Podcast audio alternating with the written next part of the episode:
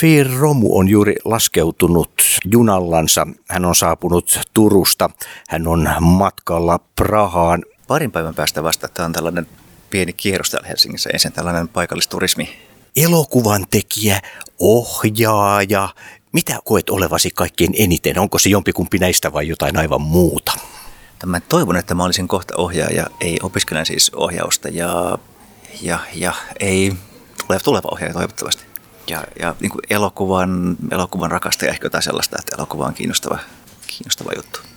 Elokuvan rakastaja kuulostaa hyvältä. Olet jo Turussa opiskellut alaa, sitten päätynyt yhteen maailman arvostetuimmista elokuvakouluista, eli FAMUun tuonne Prahaan. Sulla on nyt tässä myös tämmöinen loppu lopputyö tekeillään aika demoninen juttu. Totta, maisteriopintoja tuolla Prahassa tein valmistele ja nyt neljännen vuoden lopuksi niin lopputyö, lopputyö menellä kuvattiin jo tuossa syksyllä suurin osa elokuvasta ja tehdään uh, joo, joo, demonista, eli tehdään fantasiaelokuvaa, jossa nuori nainen koittaa saada apua siihen, että hän on riivattu ja, ja löytää noida, joka suostuu auttamaan. Ja tämä on symbolinen tai allegorinen kuvaus masennuksesta ja terapian löytämisestä. Tavallaan aika synkkä, mutta tota, fantasia genren kautta niin päästään ehkä vähän vauhdikkaammin ja näyttävämmin käsittelemään sitä. Onko tämä täysin Prahassa kuvattu? Joo, tämä on Prahassa kuvattu. Prahassa ja Prahan ympäristössä sellainen, vähän semmoisia luontopaikkoja haettiin niin, ne maksimissaan tunti Prahasta ulospäin, mutta ihan Prahassa milloin tämä on nyt sitten tarkoitus olla ihmisille nähtävillä, kun ensin ne epäihmiset, jotka raatina toimivat, ovat sen nähneet. Joo, toivotaan, että äh, kesäkuun lopulla päästäisiin näyttämään myöskin ihmisille ja sitten festareille ja muille niin kuin laajempaan levitykseen. Mutta tietysti vähän kun fantasiaa tehdään ja tälle opiskelijaa resursseilla, niin voi olla, että efektejä tarvitaan hirveästi. Siellä on tietokoneefektejä ja voi mennä vähän pitempään, mutta ainakin tuolla koululla professorille voi näyttää vähän puolivalmiin versio, niin sitten oikeille ihmisille näytetään sitten sellainen valmis. FAMussahan kuitenkin pääsääntöisesti tsekin kielellä mennään, mutta järjestetään opetusta myös englanniksi. Onko tsekin kieli tullut kuinka tutuksi tässä? Kauanko tuossa nyt on tullut Prahassa jo vietettyä aikaa? No sellainen kolme ja puoli vuotta. Ja kyllä nyt sen verran ymmärtää, että pystyy sen jonkun jutun kaupassa. Mutta melkein pitää sanoa, että nerasumin, että ei se ihan, se on tosi vaikea kieli. Sitten kun tosiaan siellä FAMulla niin on niin englanninkielinen osasto suhteellisen iso, missä on leikkaajia ja ohjaajia ja kuvaajia, niin englanniksi on siellä käytännössä mennään. Ja sitten valitettavasti se tsekki jää vähän silleen, että joskus kadulla kuulee. Sulla on kuitenkin taustalla monenlaista, on, on dokkariakin ja kyllä vähän niin kuin monta eri genreä on tullut kokeiltua. Turun taideakatemiassa, missä mä aloittelin elokuvaopinnat, niin siellä oli aika sellainen laaja, että kaikki sai kokeilla ja kaikki haluttiinkin koettamaan kaikenlaisia. Kokeilin dokumenttia ja, ja toki lyhyt elokuvaa. Ja, ja suomalaisilla ohjaajillahan on usein sellainen, että monet suomalaiset ohjaajat tekevät myöskin dokumentteja. Dokumentti on kiinnostava, uh, mutta kyllä se tonne fiktioon sitten se veri vetää, että fiktio ja sellainen kuvitteellisten maailmojen luominen, niin se on, se on hirveän kiinnostavaa.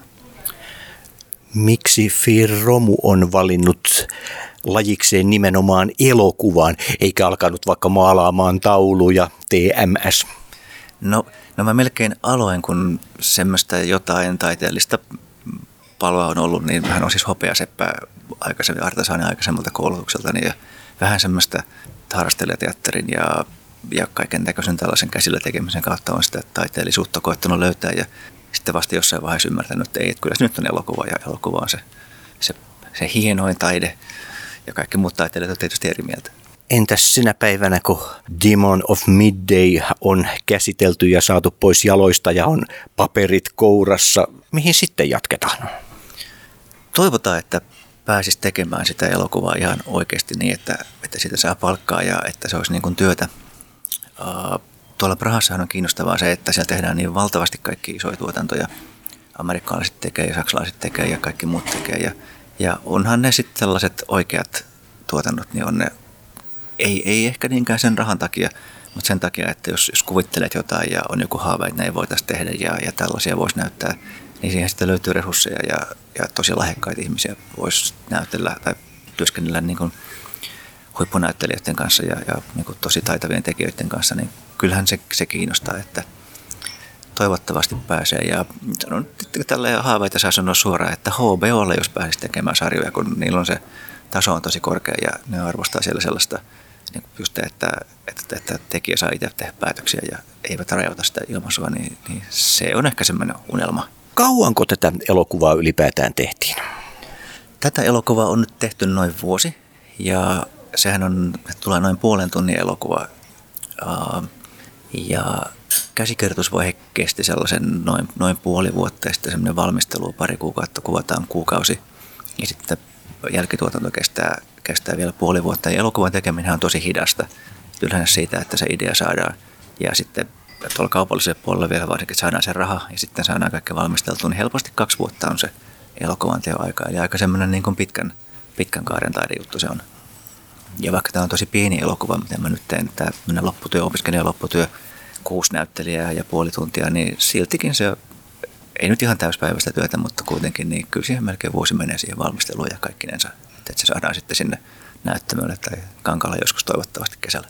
Tästä voidaan tehdä se johtopäätös, että tämä ei ole laji, joka sopisi lyhythermoiselle.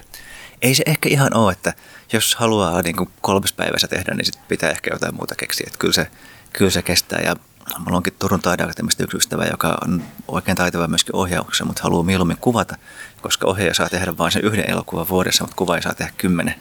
Paljon enemmän kivaa. Entä nämä kuusi näyttelijää, mistä he ovat peräisin?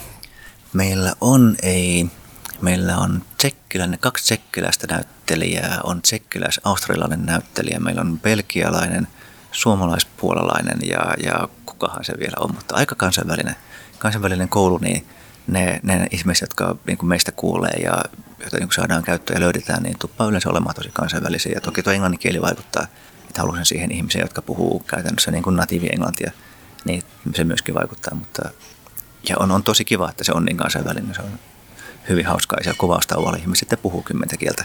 Kun tiimissäkin on nyt tässä, tässäkin pienessä elokuvassa, niin on ehkä 15 maasta tekijöitä. Se on mm-hmm. mielenkiintoista kun sä tuonne FAMuun lähdit opiskelemaan, niin minkälaisia ennakko-odotuksia sulla oli ja täyttyikö ne? Hyvä kysymys. Uh, no totta kai odotin jotain aika isoa, kun kyseessä on sellainen aika kuuluisa pitkään niin kuin olemassa ollut koulu, että olisikohan FAMU nyt maailman neljänneksi vanhin koulu. Uh, toki, toki vaativuutta odotin kanssa sellaista, että, että vaadittaisiin paljon ja aika vaikeahan sinne on päästä sisään. Ja ne on kyllä, kyllä silleen toteutunut, että se että kaiken kaikkiaan koululla on useampi sata opiskelijaa, jotka on niin ympäri maailmaa. Toki tsekkiläisiä on aika paljon. Ja koulu on kyllä tosi vaativa kanssa, että, että harvemmin siellä kehutaan, sanotaan näin. Että, että yleensä aina löytyy jotain vikaa niistä teoksista. Ihan silleen perusteltuu toki ja hyvin proffia. Uh, sellainen ehkä suomalaisen pitää aina, aina muistaa negatiivinen puoli, niin aika byrokraattinen. Elokuvakoulut tuppaa olemaan ilmeisesti tosi byrokraattisia, että jotkut paperityöt on ihan hirveän hitaita ja, ja ne on aivan, aivan niin kuin hankalia, mutta sitten teoriapuoli on semmoinen luovuus, just se, että vaaditaan tosi paljon, niin vaikka se tuntuu raskalta silloin, kun teet, teet pitkää päivää, niin, niin kyllä sen sitten ehkä sitten jossain vaiheessa näkee, että, että on täällä nyt joku ehkä kehittynytkin sitten. Monilla taiteen aloilla taiteilijoille tulee yllätyksenä se hirveä taustatyö, apurahojen hakeminen, paperihommien pyörittäminen ja kaikki tuommoinen. Näitä on kuitenkin käsitelty sitten teillä tuolla. No jonkin verran. Uh, Siinä ehkä näkyy sellainen, että kun elokuva on niin hirveän paljon tiimityötä, että elokuvaahan ei voi tehdä, ellei siinä ole kymmeniä ihmisiä mukana. Ja, ja molemmissa elokuvakoulussa, missä mä oon ollut, niin huomaa ehkä vähän semmoisen, että, että jos lähdet opiskelemaan ohjaajaksi, niin siitä tuotannon puolesta ei ihan hirveästi puhuta, kun oletetaan, että se on tuottaja. Ja sitähän ei muuten voi tehdä, ellei ole tuottaja, joka hoitaa kaikkia miljoonaa paperia ja lupaa ja, ja kontaktointia ihmisiin, niin – niin monet musta niin ohjaaja-opiskelijoista kokee, että kyllä siitäkin puolesta voisi ehkä vähän enemmän puhua, että, että, että rahan hakemisesta ja, ja kaikesta siitä byrokratiapuolesta. Toki se tarkoitus on hyvä, että pyritään vapauttaa se, että, että luovan työntekijän ei tarvitsisi tehdä sitä paperihommaa, eikä tarvitsisi koko ajan ajatella, että mistä sen seuraavat kolme euroa saa. Mutta se on ehkä vähän semmoinen plussa ja miinusta, että, että sitten siellä, jos joskus pääsee ihan oikeisiin ohjaustöihin, niin toivottavasti se menee niin, että saa nimenomaan keskittyä siihen luovaan työhön. Mutta nyt opiskelijat tekee kyllä ihan kaikkea. Mehän tietysti siivotaan ja kannetaan laatikoita ja kokataan ja, ja tehdään myöskin sitä tuotantopuolta. Opiskelu on tietysti vähän erilaista kuin ammatikseen tekeminen yleensä aina. Demon of Midday elokuva. No siitä nyt puhuttiin jo genrenä, mutta miten sä päädyit lopputyönä juuri tällaiseen? Miten päädyin tähän ja fantasiaan? Tuolla elokuvallahan on semmoinen, semmoinen taustatarina tai semmoinen niin pohja, että mä oon itse sairastunut masennuksen muutamia vuosia aika, aika vakavankin olin terapiassa ja onneksi parannuin kuntouduin. Mä haluaisin kertoa sellaisesta vähän niin tabusta aiheesta. Nykyäänkin se on vähän niin, että, että ei siitä monet halua edelleenkään puhua. Ja en, en halunnut tehdä semmoista masennuksesta ja mielenterveydestä on ihan hyviä elokuvia, mutta ne tuppaa olemaan semmoisia aika psykologisia, aika raskaita, eikä niitä oikein nuoret kato. Ja siitä lähti se fantasia. Fantasia lähtee myös siitä, että tässä on ehkä niin kuin kaksi uh, semmoista haavetta yhdistetty, että mä tykkään slaavilaista mytologiasta ja, ja, ja niin kuin tarinoista ja saduista. Ja uh, itä-eurooppalaisissa ja venäläisissä saduissa on tämmöinen Baba Yakanoita hahmo, joka on tosi kiinnostava, ihan hirveä feministinen ja yhdistää sellaisen niin kuin hyvän ja pahan. Hän on niin kuin luonnon taikuutta, että luonto voi ruokkia tai tappaa ja, ja kiinnostavaa. Ja tässä on vähän niin kuin yhdistetty nyt kaksi tämmöistä haavetta kirjoittaa tarinaa, että tehdään tarina masennuksesta ja sitten selviimisestä. Otetaan tällainen vanha, vanha tarinoiden tai satuja hahmo mukaan siihen. Tässä nyt tuli selkeästi ihan tämmöinen sun rakkaus luontoasioihin. Sä laitesukellustakin harrastat. Joo, joo, kyllä, kyllä on sellaistakin tehnyt. Kiva pulikoida tuolla vehis, missä on kirkasta ja lämmintä ja kivan näköisiä otuksia siellä ympärillä pyörii. Minkä verran sä itse olet ollut näyttelemässä, olkoonkin sitten kameran edessä tai ihan niin sanotusti perinteistä teatteria? Ihan hiukan. Mä oon ollut siis harrasteluteatterissa mukana ennen kuin rupesin tekemään elokuvaa. Tosin enemmänkin kirjoitin, jonkin verran kirjoittanut näytelmiä ja, ja ollut niin kuin sivurooleissa. Musta impro on kauhean kivaa. Impro on semmoista, mikä pelottaa kauheasti ja sinne joutuu niin kuin laittaa itsensä, itsensä likoon. Ja, ja koulullahan elokuvan tekijöille suositellaan ohjaajille erityisesti, että pitäisi näytellä. Että mitä enemmän näyttelee, sen paremmin ymmärtää sitä näyttelijän työtä. Ja, ja haluaisin kyllä siis ihan sen harjoituksen takia näytellä. En ole hyvä näyttelijä, olen ihan kauhean näyttelijä, mutta ehkä se sitten niin kuin lisää sitä ymmärrystä, että, että ei se ole helppo homma. Kun on näytellyt, niin on ohjaajanakin helpompaa työskennellä näyttelijän kanssa. Onko se näin? Joo, kyllä se auttaa auttaa tosi paljon ymmärtää, että miten se toinen on. Näyttelijä joutuu laittamaan itsensä ihan valtavasti likoa. Uh, riippuen siitä, mitä kuvataan, niin, niin on se sitten romantiikkaa tai pelkoa tai mitä vaan. Ja, ja erikoinenhan siinä on se, että jos ei ole ollut, toki, toki näyttämölläkin on valtavasti katselijoita, että näyttelijähän on katsojien kohteena koko ajan. Ja sekä siinä näyttämöllä, mikä on useimmille tuttua teatterista, tai sitten kun kuvataan elokuvaa, niin siinähän se tiimi on valtavan lähellä. Sitä yleensä ei niin elokuvasta huomaa, kun me ei nähdä sitä tiimiä. Mutta, mutta tässäkin kun, kun muut ehkä ollaan mikrofonin vieressä, niin, niin näyttelijät on vielä lähempänä, että kamera on ihan siinä, voi olla 30 sentin päässä ja siinä viisi ihmistä katsoo, kun sulta valuu kyyneleet. Niin se on tosi semmoista itsensä avaavaa hommaa ja mitä enemmän sitä ymmärtää, niin pystyy niin kunnioittamaan ja helpottamaan sitä näyttelyiden hommaa siinä siinä kamera edessä. Voisikohan se olla myös näin päin, että jokaisen näyttelijän täytyisi joskus ohjata, että hän sitten siinä näyttelijän roolissaan sitten vähän paremmin ymmärtää, että mitä hemmettiä se ohjaaja tuossa nyt taas piipitty. Joo, on, on näin ja näyttelijäkoulutuksessa kyllä niin kuin pitääkin ohjata. Meillähän on tuolla Famula kanssa, meillä on Damu, ne menee hauskasti tsekin kielen mukaan. Damu on, Divadlo, niin kuin teatteri. Ja ainakin Damussa niin jokainen näyttelijä tekee niin ohjaustyö myöskin ja useimmat sanoo, että, että onpas yllättävää, en tiennyt, että se on niin vaikeaa. Sitten taas kun ohjaaja koittaa näytellä, niin sanoo, että onpas yllättävää, en tiennyt, että se on näin vaikeaa. Sulla on kuitenkin ihan selkeitä teemoja ja tärkeää sanottavaa noissa, kuten esimerkiksi tuo mainittu masennus. Voiko elokuvalla muuttaa maailmaa? No kyllä voi. Tuli se lyhyt vastaus. Se oli erittäin lyhyt vastaus. Jos lähtee sellaisia niin historiaa tai taustoja hakemaan, niin elokuvakoulussa kun on, niin siellä tietysti puhutaan paljon esimerkiksi neuvostoliittolaista elokuvasta.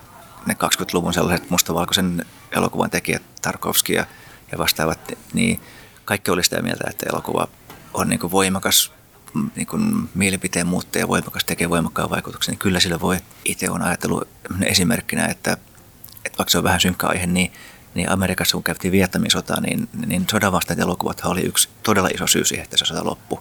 Että näytettiin, millaista näytettiin se elokuvan keinoja, tarinan keinoja. Kyllä voi ja ehkä niin kuin muihinkin asioihin voi vaikuttaa, että elokuvassa kun on ääni ja kuva yhtä aikaa ja se on leikattu niin, että se on niin kuin todella semmoista iskevää, se, se vaikuttaa tunteisiin kovin vahvasti, niin kyllä mä uskon, että se on yksi kaikkein voimakkaammista tavoista kertoa viestejä ja, ja niin kuin sanoa joku sanoma. Pakko tässä on mainita nyt tämä Vladimirin sotakin. Jos Fiir Romun täytyisi tässä hyvin äkkiä ottaa ja tehdä lyhyt elokuva tuosta aiheesta, mikä olisi genre?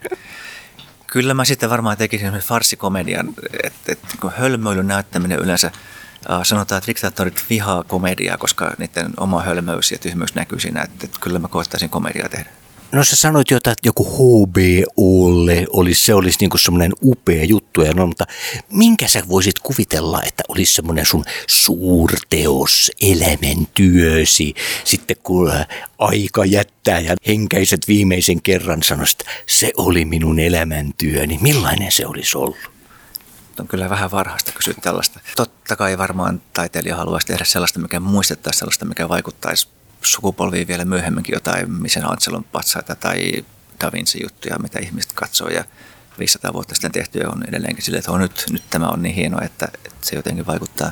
En osaa sanoa vielä tämä toivottavasti joskus työksi tuleva ohjaaja homma on, on sellaista kaikki sanoa, että, että menee vuosia ja vuosia ennen kuin se oma ilmaisu sieltä niin kuin syntyy sen, kun pääsee sitä tekemään. Ja, ja hienoa siinä on se, että, että sitä voi tehdä aika pitkään Martin Scorsese 90, Clint Eastwood kohta 100. Eli ei ole niin rajaa sille ja, ja semmoinen varmaan sellainen kypsyys on musta ohjaajalle ehkä tärkeää, että löytää sen, en toki semmoista niin taiteen paloa ja haluaa puhua jostain asiasta voi olla vaikka milloin vaan, vaikka ekalla, ekana vuonna koulussa, mutta, mutta ehkä, semmoinen, ehkä ne suurteokset tehdään vähän myöhemmin.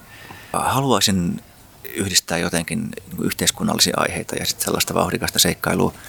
Spielberg hän on on onnistunut aika hyvin siinä jossain elokuvissa, että siellä on niitä voimakkaita aiheita, mutta ne on kuitenkin hauskoja ja vauhdikkaita ja niitä voi katsoa niin kuin kaikki, koska ne on vaan niin, niin, kuin, niin seikkailullisia.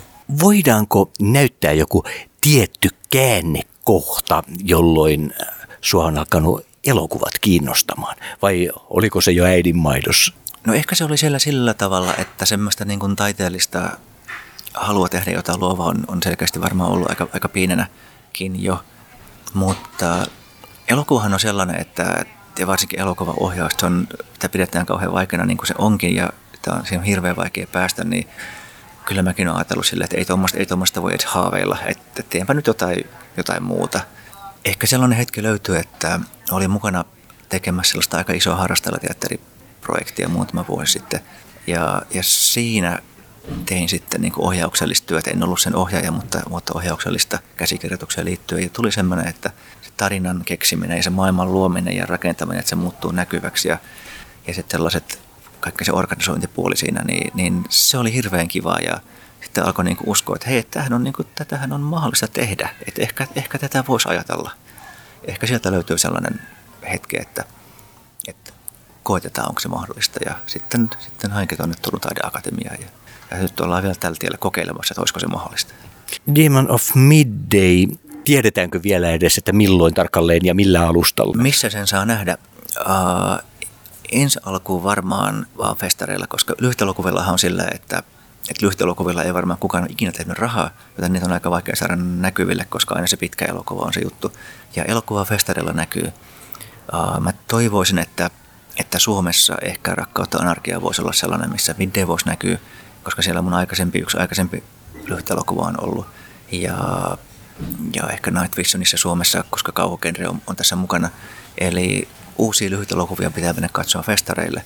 Ja sitten yleensä on, on se elokuvan kulku, elämänkulku sellainen, että vuoden verran kun kierretään festareilla ehkä puolitoista vuotta, sitten tulee nettijulkaisu sellainen, että sitten kun, kun ne elokuvafestarit on käyty, niin sitten pystytään laittaa se kaikille näytteille. Että nettiin tai sitten ehkä jonnekin, jos, jos joku elokuva tätä TV-kanava haluaa esittää. Niin. Nyt olet siis lähdössä jälleen Prahaan. Milloin palaat Suomen kamaralle?